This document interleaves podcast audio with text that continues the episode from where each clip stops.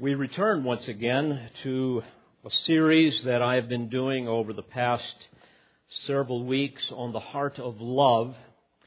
We're going to be looking at several passages this morning,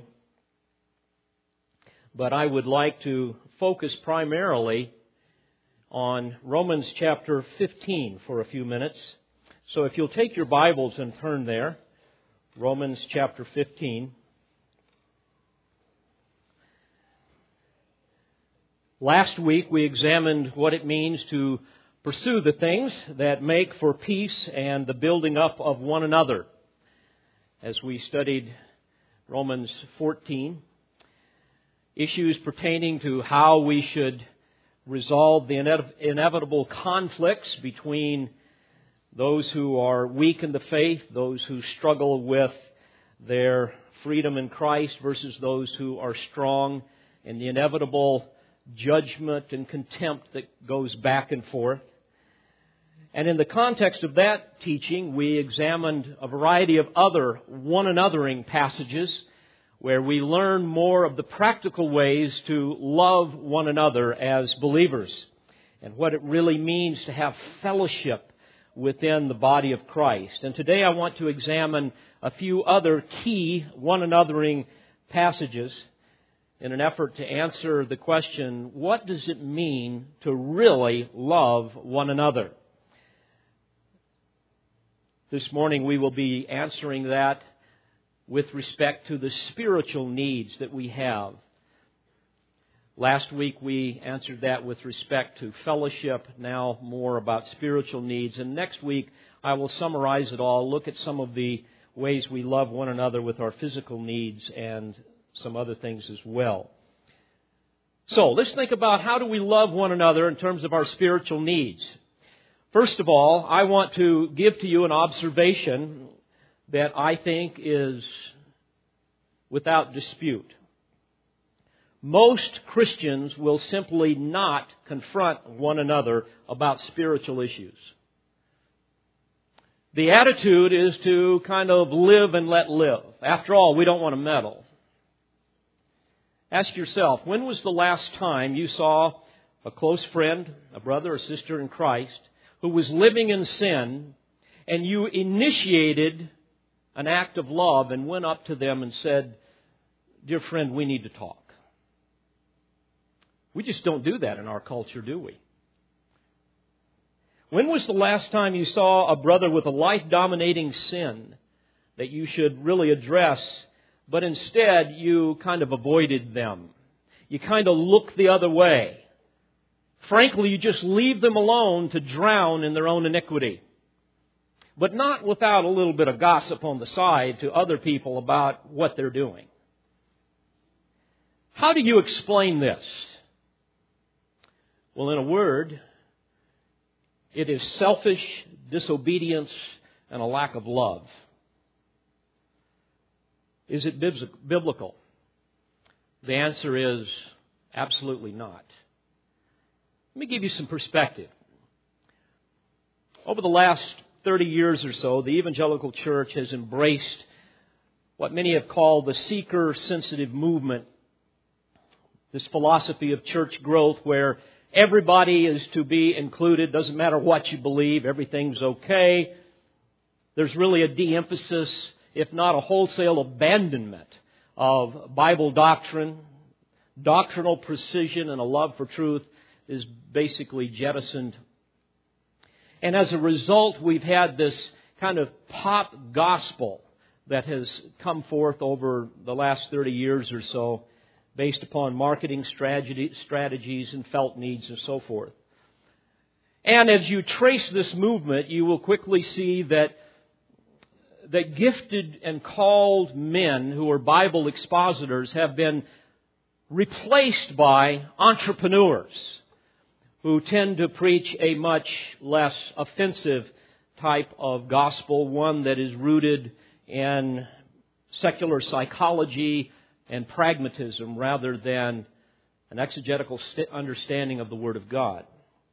So, over the years, the church has continued to become more man centered rather than God centered. And people are attracted to these types of churches. because they are entertained musically, they're affirmed psychologically, and they're, they're typically pumped up emotionally.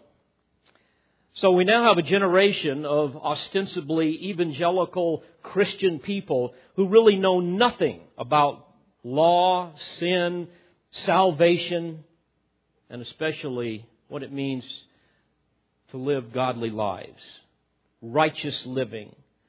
And frankly, most people don't care to know about that. Now, you stir into this pot our culture's obsession with being politically correct, which is nothing more than a great satanic deception designed to eradicate genuine Christianity from the culture altogether.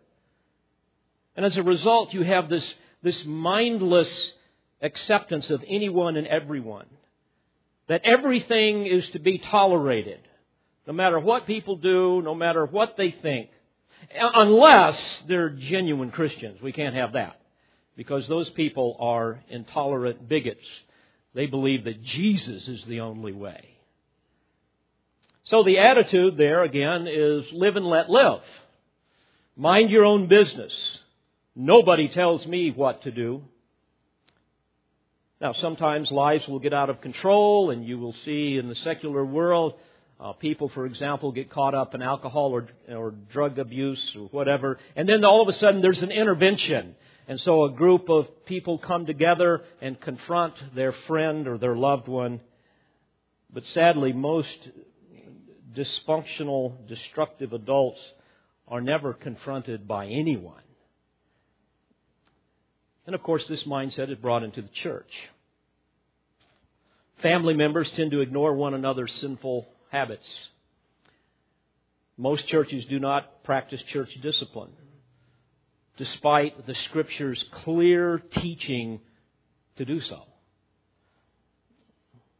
Isn't it interesting? God was so concerned about purity in the church that immediately after founding the church at Pentecost, he publicly rebuked and killed two of its members, Ananias and Sapphira. So much for being seeker sensitive. And in Matthew 18, in Jesus' really first and only sermon about the church, he carefully delineates a fourfold process for church discipline. But sadly, most Christians simply refuse to get in, involved in the lives of those that they are close to in their church family. As a result, they, they really see it as a virtue to kind of ignore a friend that is in need of spiritual direction and that might be moving in a, in a way that would destroy their life. And many times, when you do even lovingly confront someone, oh, they're terribly offended, how dare you, who are you, blah, blah, blah. And then the, the relationship is severed and they get mad and leave the church or whatever. I had a friend who was heavily involved in the once famous fad called Promise Keepers. And like most fads, those things come up and then they float away. And I remember him showing me one time the stone that he kept in his pocket. He was very proud of it. And it was a stone that had with it the idea of never be a person to throw the first stone, based on an errant understanding of Jesus' encounter with the Pharisees in John 8 with the woman caught in adultery. You remember the text, uh, He who is without sin among you, let him be the first to throw a stone at her. And of course, along with that, I heard him talking about a completely distorted understanding of Matthew 7, where it talks about, do not judge lest you be judged. Yet he had no idea that the rest of the context of that whole passage is talking about how we are to judge by using God's standard, not our own, and to be discerning and so forth.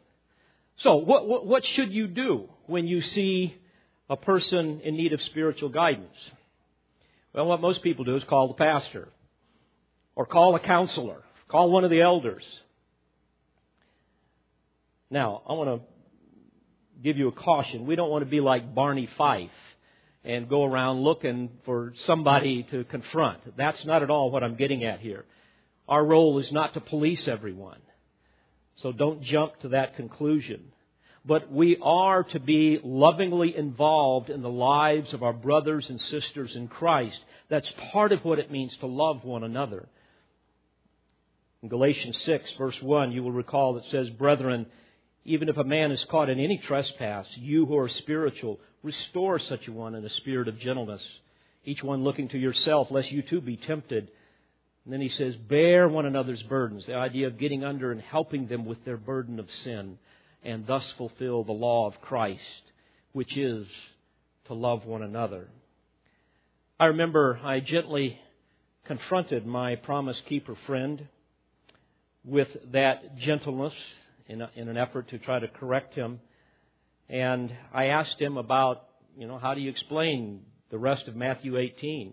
What about Galatians 6? Can, can we talk about that for a minute? I, would like to challenge your, your, your understanding of that passage and this little thing with the stone. How do you explain Jesus' words in John 7:24? Do not judge according to appearance, but judge with righteous judgment.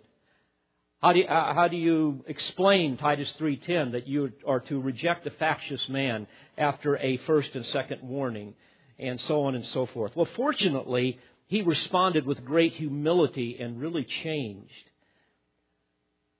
But many times that isn't the response. Nevertheless, we never judge the rightness of what we do by the quality of response that it elicits. We do what is right because God has asked us to and we do it for His glory, regardless of how a person responds. So, the question before us, before us is what, what should we do? What would the Bible have us do when we have friends that are, that are confused or have some errant theology or they're, they're, divisive. Maybe they're weak in the faith, as we talked about last week, or they have some sinful bent in their interpersonal style of relating or something else that's dishonoring to Christ. What do we do biblically? And I would submit to you that what the Bible calls us to do is a far cry from what we typically see in the body of Christ because we really don't know how to love one another. So, to answer this, I wish to look at several passages this morning that make it clear that we are required to admonish and to encourage one another. So let's look at this text in Romans chapter 15, verse 14. And once again, I, I regret that we are unable to, in these passages, go through just verse by verse and give all of the context. I, that's what I don't like about topical studies, but there is a place for them, and certainly this is one of them. So let me just read you the verse. It says in verse 14, And concerning you, my brethren, I myself also am convinced that you yourselves are full of goodness, filled with all knowledge, and able also to admonish one another. Here, the Apostle Paul, as a partner in faith, commends the believers in the church uh, at, at Rome and despite his admonitions prior to this about the conflict between the weak and the strong and so forth, he says that, that, that, that you are full of goodness. The idea there is I, I look at you and I see that you are virtuous people. You are morally upright. You are pure in your heart and your life, which really validates the genuineness of your faith. Moreover, he says you're filled with all knowledge. That means that you are doctrinally sound. You have an understanding of biblical truth. And because of this, you have therefore not only virtue and truth, but you are able, he says, to admonish one another. Able is a term that means you have the power. You have the strength. You have the capability. You, brethren, you, part of the body. Not just the pastor, but you you are able also to admonish one another. Admonish is an interesting term in the original language.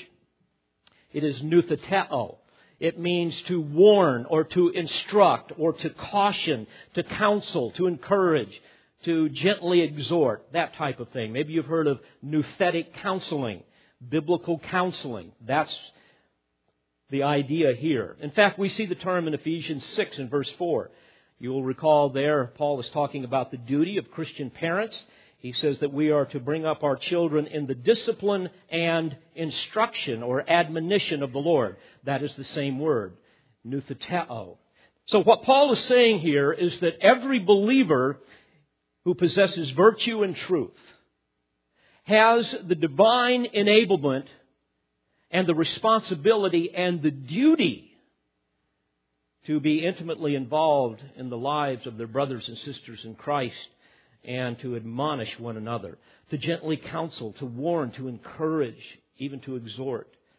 We get a better sense of this in 1 Corinthians 4, verse 14, where Paul used the same term in confronting the Corinthians. He said there, I do not write these things to shame you, but to admonish you as my beloved children. And then later in verse 16, he says, I exhort you, therefore, be imitators of me. How so? You too need to admonish. Acts 20, verses 31 through 32, you will recall Paul calls the elders of the church at Ephesus together to give them instruction. And one of the things he says in that context is that night and day for a period of three years, I did not cease to admonish each one with tears. And now I commend you to God and to the word of His grace, which is able to build you up. In other words, you too need to be this way. You too need to do this. Beloved, this is your responsibility as much as it is mine. This is part of what it means to love one another. Think of someone you're close to. Someone right now that you're close to that you love that claims to be a believer, but yet you can see sin in their life. Or maybe some real errant understanding of the word or whatever. Their lives are, as we would say, messed up. What are we to do? Look the other way? Just kind of pray about it? No, we're to get involved. We're to get involved. Many times we say, well, we need to send them to a professional. Well, no, wait a minute. Most special professionals are not, as Paul says here, full of goodness, filled with all knowledge, and able also to admonish one another. In fact, many professionals are just the opposite of all of that. You see, this is our responsibility. We have the indwelling Spirit of God. We have the Word of God. In 2 Peter 1 and verse 3, we read that His divine power has granted to us everything pertaining to life and godliness through the true knowledge of Him who has called us by His own glory and excellence. Beloved, I fear that many times we underestimate not only the power of the Spirit, but also the power of the Word of God. Let, let me encourage you to unleash the Word of God on people. I mean, you, you don't want to come up to them and, and, you know, cram their mouth open and force it down them. You, you don't want to, you know, have them be taking a drink from a fire hydrant. That's not the idea here. But to give them some basic understanding of biblical truth with respect to the issues they're dealing with. Because you believe in the sufficiency and the power and the authority of the Word. We are told in 2 Timothy 3:16, all scripture is inspired by God and profitable for teaching. It means precise doctrine. It has the power, it's profitable to do that. But secondly, for reproof, referring to conviction. Thirdly, for correction. It's a Greek term that means to set one upright after they have fallen on their face. Fourthly, for training. The idea of godly discipline.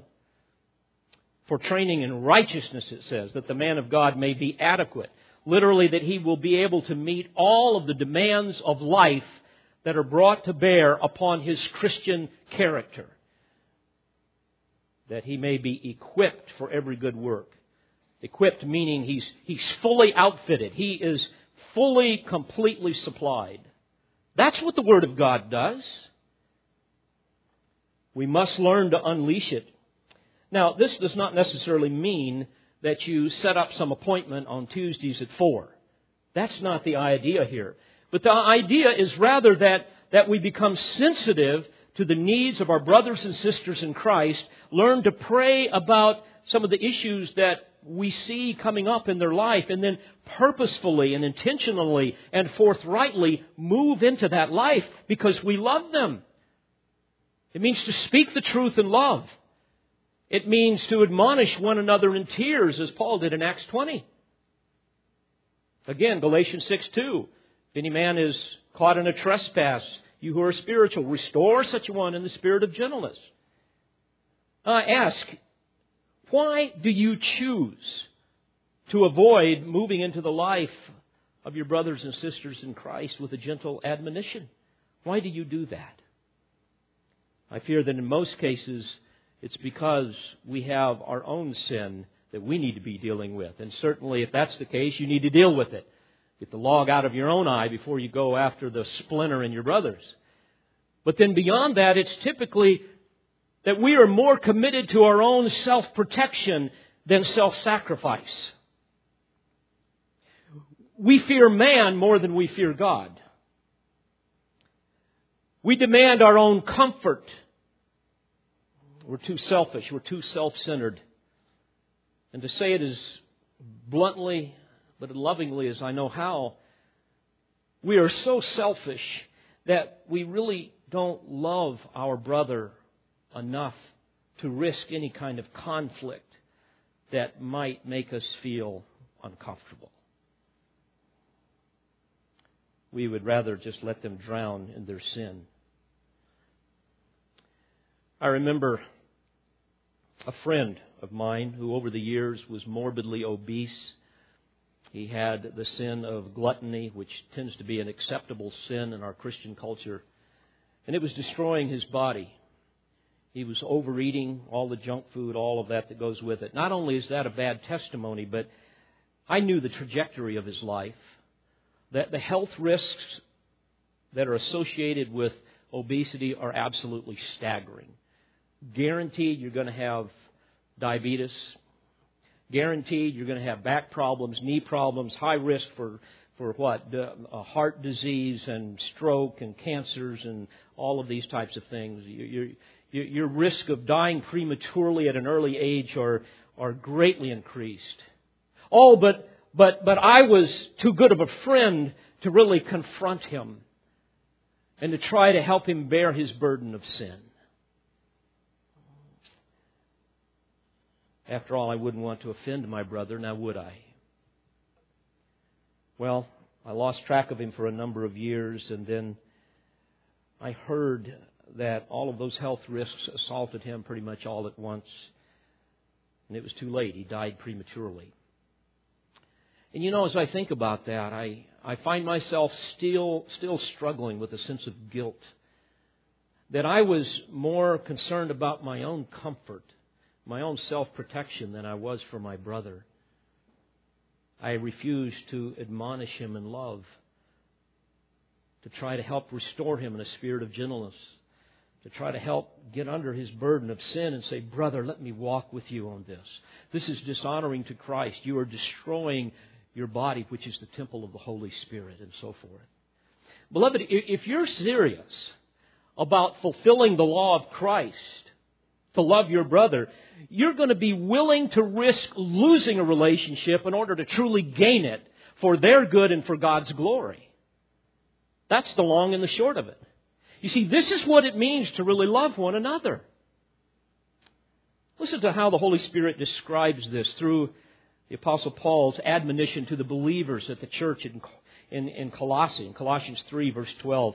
He says, And so, those who have been chosen of God, holy and beloved, put on a heart of compassion, kindness, humility, gentleness, and patience, bearing with one another, and forgiving each other, whoever has a complaint against anyone. Just as the Lord forgave you, so also should you. And beyond all these things, put on love, which is the perfect bond of unity. And let the peace of Christ rule in your hearts, to which indeed you were called in one body. And I love this. He says, and be thankful. Let the word of Christ richly dwell within you. It's the idea of let the truths of Scripture saturate every aspect of your life so that you will be controlled by the Holy Spirit. This is the same thing as being filled with the Spirit. Let the word of Christ richly dwell within you, he says, with all wisdom, teaching and, here it is, admonishing one another with psalms and hymns and spiritual songs, singing with thankfulness in your hearts to God. And whatever you do in word or deed, do all in the name of the Lord Jesus, giving thanks through him to God the Father. You see, even through our songs we can admonish, but it's certainly not limited to that. You see, the kind of Christian he's describing here is one whose life literally teaches and admonishes. It's the type of Christians whose, Christian whose heart is absolutely overflowing with the songs of redemption and thanksgiving. This is what I like to call a contagious Christian. This is the type of Christian you love to be around. But this is also the type of Christian that you know that if you're around them and you're living in sin, they're going to look you in the eye and say, Brother, we need to talk. This is the kind of Christian that has a heart that is so overflowing with praise and thanksgiving that their life literally teaches and admonishes. This is a scripture saturated Christian that will inevitably teach and admonish with singing, thanks, thankfulness in their hearts to God. I wish to give you another example of what it means to love one another with respect to our spiritual needs. Turn over now to Hebrews chapter 10. Hebrews chapter 10. And we're going to look at verses 24 and 25. Very familiar text. Here, the writer of Hebrews is exhorting Jewish believers who were tempted to return back to the old Levitical system where they were more comfortable and where they could avoid persecution in their community with their families and so forth. And he's asking them to strongly exhort each other to make a full commitment to the local assembly of believers for corporate worship, for fellowship, and so forth. He says in verse 24, let us consider. It means let us discover let us perceive, let us observe fully how to stimulate one another to love and good deeds, not forsaking our own assembling together, as is the habit of some, but encouraging one another, and all the more as you see the day draw near. Stimulate is an interesting term in the original language. It means to provoke or to incite. It means to stir up. It's paroxysmos in the original language. We get our English word paroxysm from that, which is a sudden outburst of, of, of emotion. Well, what are we supposed to do in this stimulation? What are we trying to incite? Well, we're trying to incite our brothers to love and good deeds and to not forsake our own assembling together as the habit of some, but encouraging, parakaleo. It means to, to exhort, to summon, to call for. So he's literally saying, believers, here's what you need to do. I want you to discover how you can incite and summon your brothers and sisters in Christ to love and good deeds by not forsaking the assembling together of the saints. Now think about it. How many of your brothers and sisters, perhaps even in this church, do you know that hardly ever show up? To be sure, we all know people like that faithful church attendance is frankly not that big of a priority. After all, we've got more important things that we need to be about. Well, what are we to do? Well, it says here we are to incite and summon and stimulate and exhort. That's what we're to do. Oh, really? Yes. To be able to say to someone that you're, that you're close to, that you see doing this, brother, help me understand why you are so seldom involved in the worship services of our church. Where are you with respect to fellowship within the body of Christ? Why don't you take advantage of, of the teaching that the Lord has given for you? In James 1 and verse 19, we're told to be quick to hear the word. The idea of you need to run to hear it. What's wrong with you? I don't understand. We're told in Hebrews 10:24 we're, we're not to forsake the assembling together of the saints. Uh, help me understand why you don't obey that. Do you realize, dear brother, this is dishonoring to the Lord? This screams that somehow your priorities are self centered, they're not God centered. Dear brother, I love you enough to say, we need you and you need us. I warn you only because of my, my genuine love for you and my love for Christ. Let me digress for a moment. The New Testament repeatedly emphasizes the priority of being committed to a local assembly. Wherever the apostles established a local congregation, they commanded believers to be a part of it. They would commit themselves to faithful and sacrificial service and accountability to a local assembly.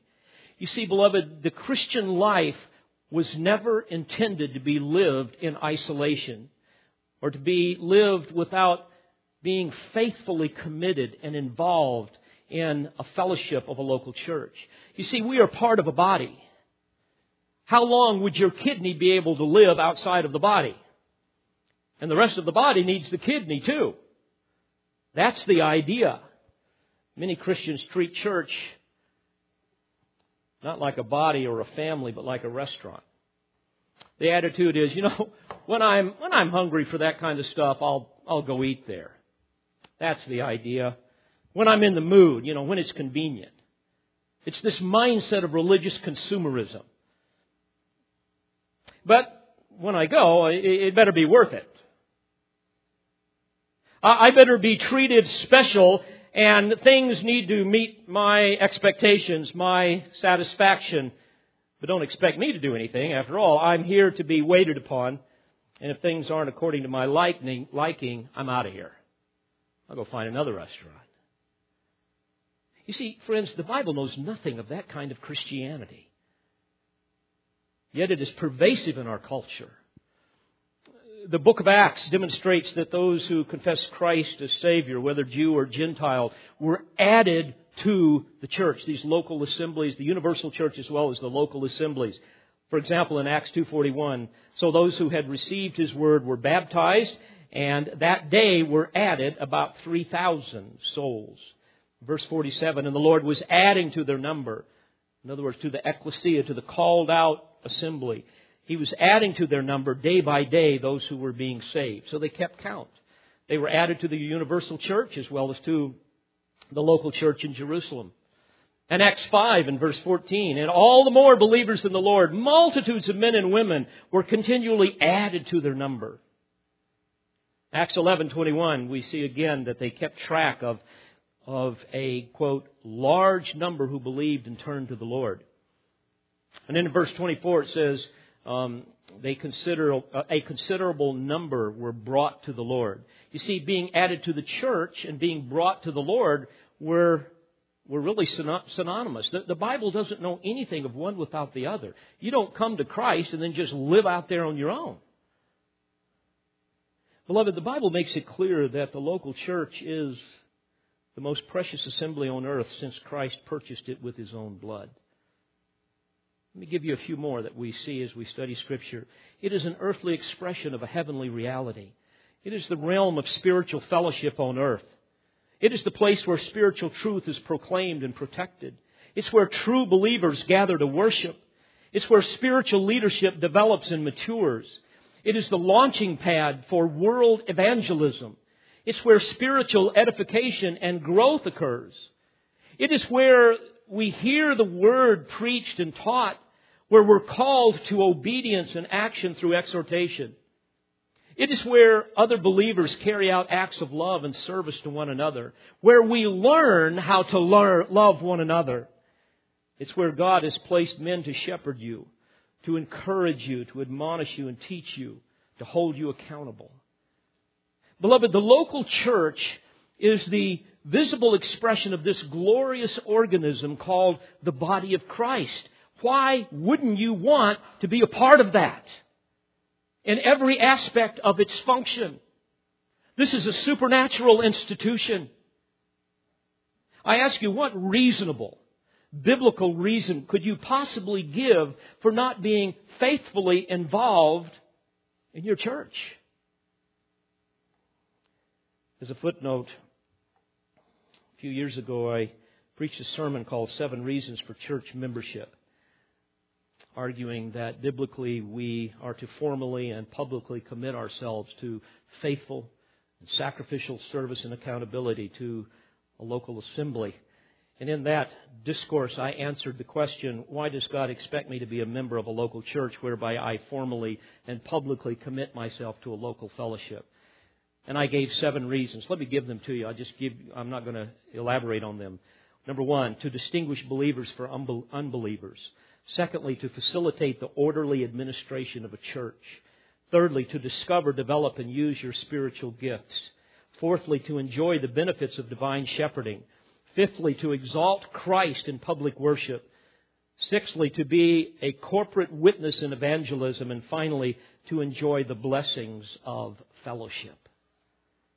Beloved, if you're serious about truly loving your brother and your sister in Christ, you're going to get serious about this command. Let us consider how to stimulate one another to love and good deeds, not forsaking our own assembly together as is the habit of some, but encouraging one another, all the more as you see the day drawing near, referring to the Lord's return. You see, there's a sense of divine urgency here. This admonition carries with it the idea that this is very important. You need to hear it. The question is, will you hear it? Or will you rob yourself of divine blessing because of disobedience? We see a similar admonition for us to get involved in the lives of our church family members in 1 Thessalonians 5. In verse 14, there we read, And we urge you, brethren, admonish the unruly, encourage the faint hearted, help the weak, be patient with all men. Notice what we're to do admonish, encourage, help, be patient. Can there be anything more clear? Paul expands upon this in 2 Thessalonians 3 and verse 6. Now, we command you, brethren. Now let's stop there. Who's he talking to here?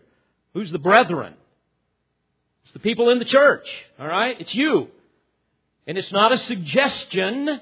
It's a command. I command you, brethren, in the name of our Lord Jesus Christ, that you keep aloof from every brother who leads an unruly life and not according to the tradition which you received from us in other words, we are to shun those who refuse to work, those who are habitually um, mooching off of other people, that sap churches of their benevolence fund. By the way, all you have to do, do is look at the United States of America and see the welfare entitlement mentality that has grown over the years to a point where now we can't afford all of the people that won't work.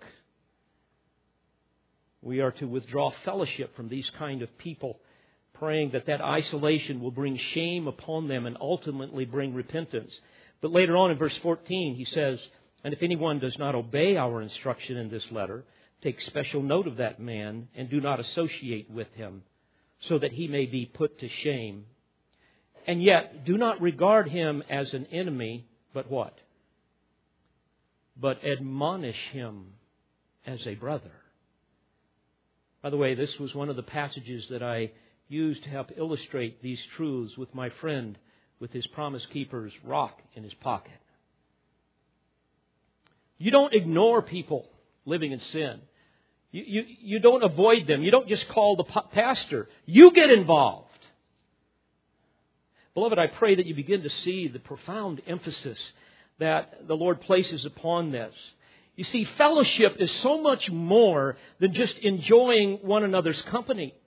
It is the mutual sharing of life in Christ. It is iron sharpening iron. It is all of these one anothering concepts that we've been studying.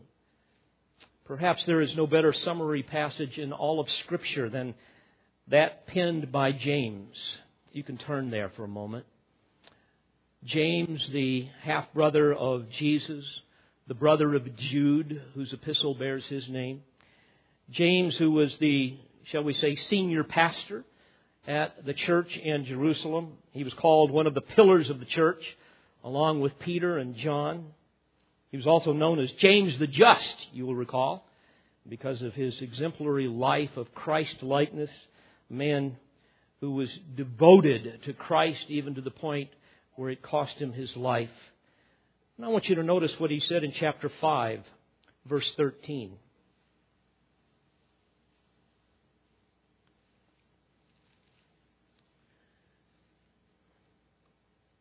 He says, Is anyone among you suffering?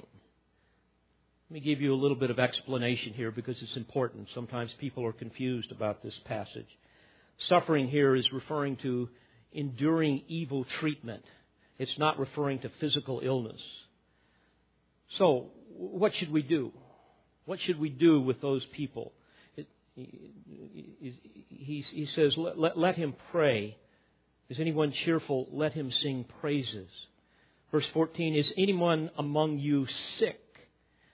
The Greek term um, um, it, it can be translated sick, but it's better translated, especially in this context, weak or without strength, feeble, powerless. This is again, this is not referring to physical illness as some people tend to believe. By the way, that would be not only inconsistent with the context of this whole passage, but also we see the verb astheneo used more often in the New Testament to describe weakness that is produced by the sufferings of life. Well, what are we to do? It says, Let him call for the elders of the church and let them pray over him, anointing him with oil in the name of the Lord.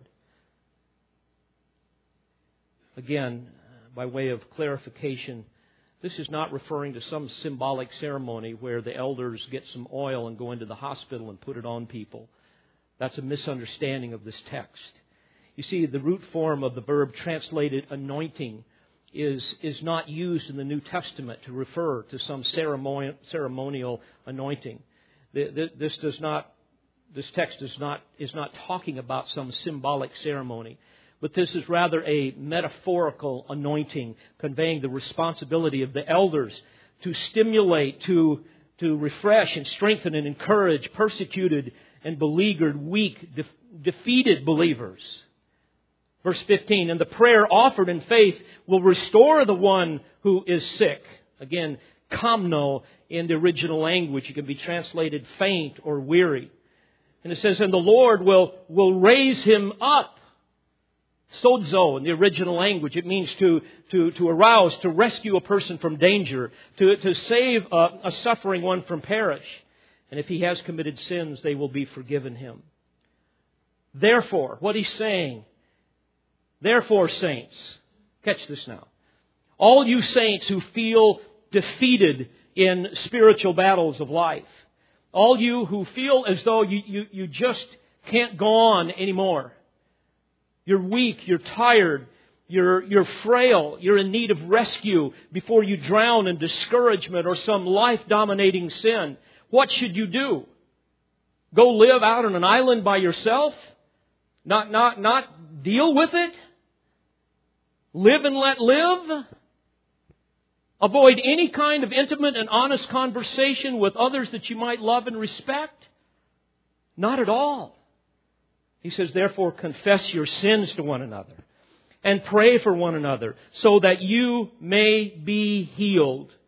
A term that means to make whole, to be free from errors and sins, to bring about one's salvation. That's the idea. Child of God, please hear this. Secret sins are the most deadly of all. Those sins are like cockroaches that, that thrive and reproduce in the darkness and continue to bring about disease to our soul. When we have sin in those secret recesses of our imagination, in our mind where we think nobody sees, what happens is we feed those sins and allow them to begin to shape our character until one day what is secret becomes public. And yet God has seen it all along. How different is the wise saint who confesses his sins to God and seeks the aids and insights and prayers of, of someone who, who, know, who, who he knows loves them or loves him and, and, and loves the Word. How we need all the reinforcements we can get to wage this battle of sin that seeks to destroy us. The psalmist said in Psalm 32, When I kept silent about my sin, my body wasted away through my groaning all day long. Later on, he says, I acknowledged my sin to thee, and my iniquity I did not hide. I said, I will confess my transgressions to the Lord, and thou didst forgive the guilt of my sin. Some of you in here today are weighed down by some kind of sin or perhaps some great discouragement. What do you do? What will you do? Are you going to continue to let that sin rob you of joy and power? What we're told here is therefore, in light of what we've just discussed, confess your sins to one another. Boy, that's a different one, isn't it? How often do we that, do that? Confess your sins to one another. Find someone that you love and that you know has your best interest at heart and say, Brother, can we talk? I'm struggling with this. I need your help. I need your prayer. Confess your sins to one another and pray for one another so that you may be healed. The effective prayer of a righteous man can accomplish much. The idea here is that a godly man who actively and aggressively and, and fervently prays for a discouraged and defeated brother to be restored to spiritual health wields enormous power that we should take advantage of. It's a force that enlists the power of Almighty God in a campaign to bring glory to Himself. Confess your sins to one another and pray for one another so that you may be healed. In other words, seek out a prayer warrior. Beloved, th- this is how we love one another, you see.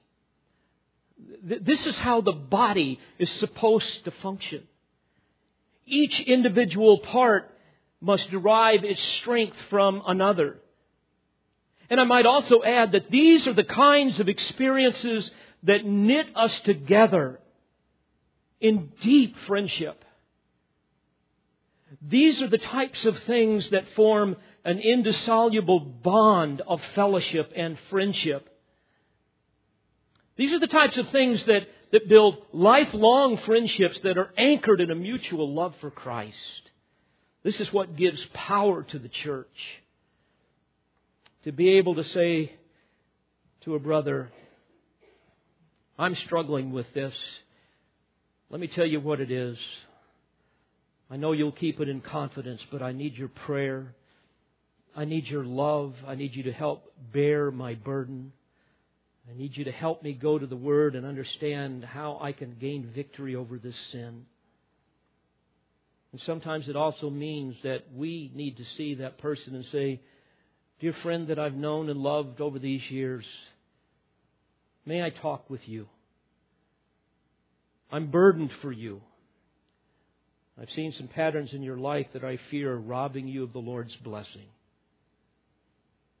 Beloved, this is what it means to love one another.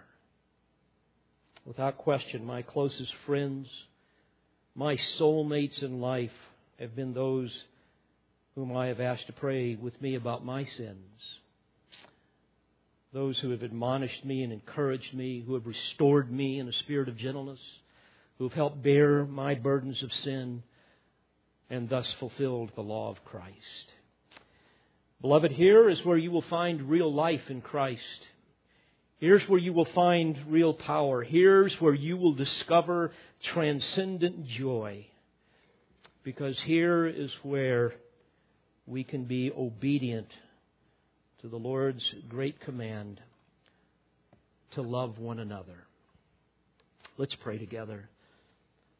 Father, thank you for these eternal truths. They're so hard to hear because they are so foreign to us. Lord, we confess that we are so committed to our own self protection. We are so selfish.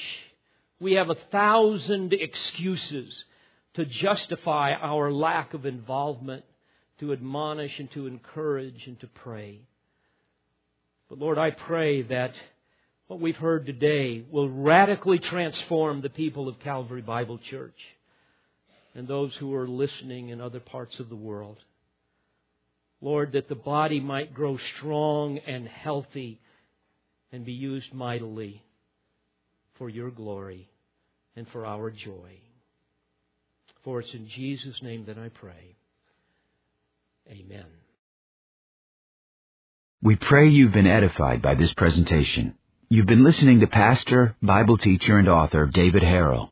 For more information or to order additional tapes or CDs of Pastor Harrell's messages, please visit olivetreeresources.org.